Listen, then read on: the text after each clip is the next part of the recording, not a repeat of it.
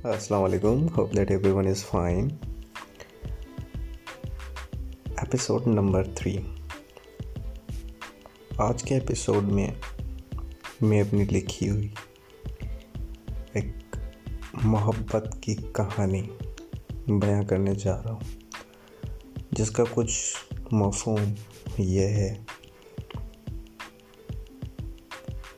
ज़िंदगी की शुरुआत एक बंदे की बड़े कठिन वक्त से होती है और बहुत ही तकलीफ़ें देखकर वो जब अपनी मंजिल को पहुँचने ही वाला होता है और उसके सामने एक रोशनी की किरण जागती है तो वहाँ उसकी मोहब्बत,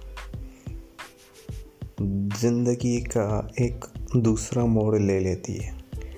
और कुछ ही वक्त में उसकी ज़िंदगी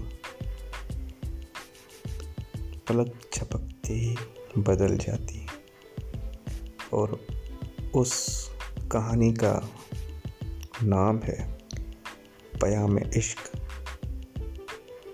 जो एपिसोड नंबर फोर से स्टार्ट होगी। तो स्टे ट्यून टेक केयर अल्लाह हाफिज़